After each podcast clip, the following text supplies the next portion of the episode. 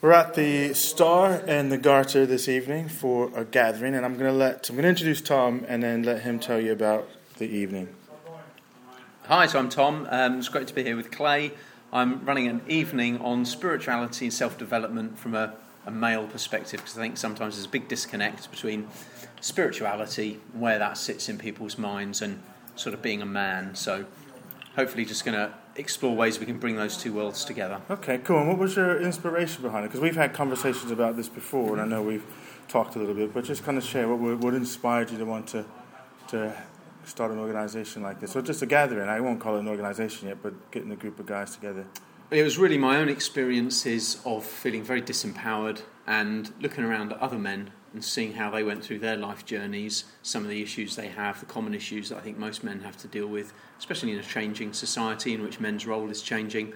I think it's a good time to have a discussion about that. Okay, yeah. In what way do you think that our role is changing in society as men? What's, what's different?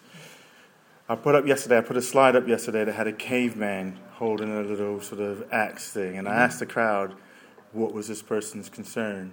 What, what do you think their response was?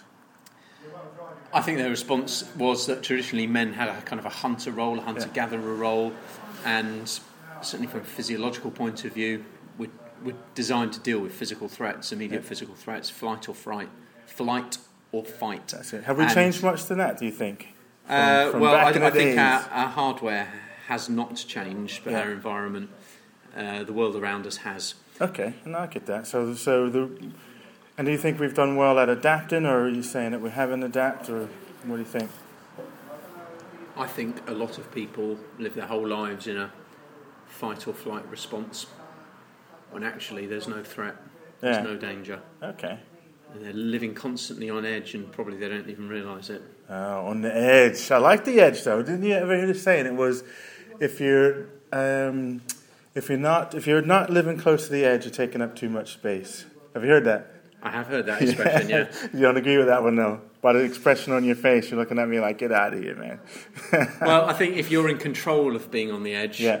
then it's a great place to be, and you can take yourself down there because everyone needs some downtime. But I think most people are there by default. Okay, cool. So, what do you want to get out of the evening tonight at the Star in the Garter? I want to start a conversation, start a discussion, get some feedback, see what people think, and then uh, drive my vision forward based on that feedback. I like it, man. Okay, thanks a lot, Tom.